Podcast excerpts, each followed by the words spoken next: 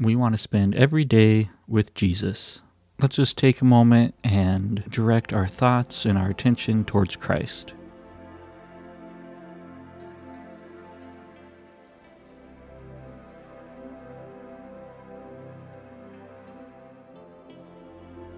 Before we get into our regular three minute prayer time, let's take a moment and pray for those on our list. Dear God, I lift up to you my friend, my family member, who does not yet know you. I pray that they may experience your transformative power in their life. I ask that you open their heart to the truth of the gospel and reveal yourself to them in a powerful and undeniable way. May they see your love and be drawn to you as a result. In Jesus' name, amen. Take 60 seconds and thank God for the good things in your life and be as specific as you can.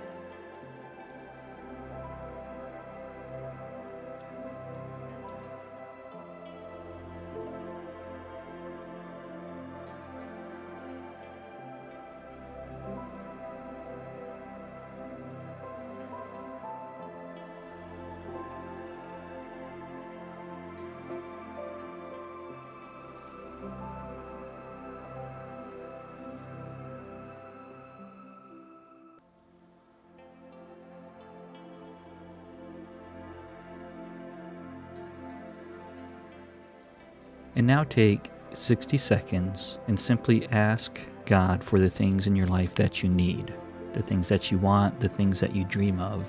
And again, be as specific as you can.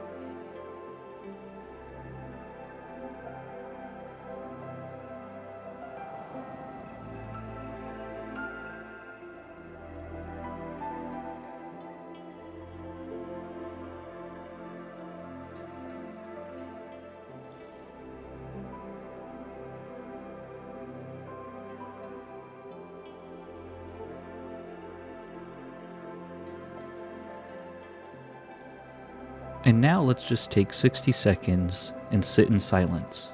And begin by praying something like God, fill me with your spirit today and speak to me as you see fit.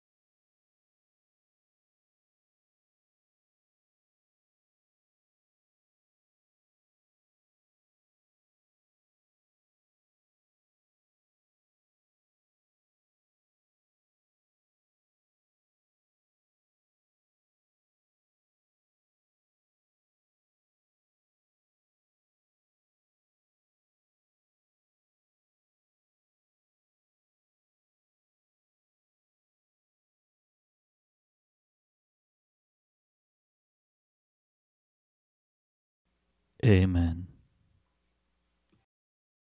Luke chapter 16, verses 10 through 18.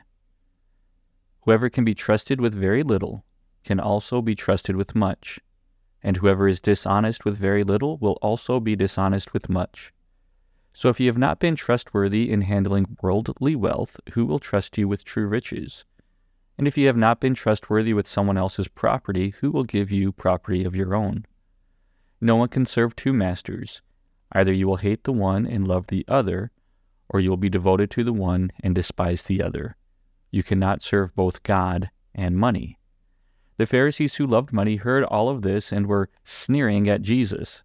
He said to them, You are the ones who justify yourselves in the eyes of others, but God knows your hearts. What people value highly is detestable in God's sight. The law and the prophets were proclaimed until John. Since that time, the good news of the kingdom of God is being preached, and everyone is forcing their way into it. It is easier for heaven and earth to disappear than for the least stroke of a pen to drop out of the law. Anyone who divorces his wife and marries another woman commits adultery, and the man who marries a divorced woman commits adultery. This is the word of God for the people of God. Thanks be to God. Let us pray. O Lord our God, grant us grace to desire you with our whole heart, that desiring you we may seek you, and that seeking you we may find you, and that finding you we may love you, and that loving you we may hate those sins from which you have delivered us. Through Jesus Christ our Lord. Amen.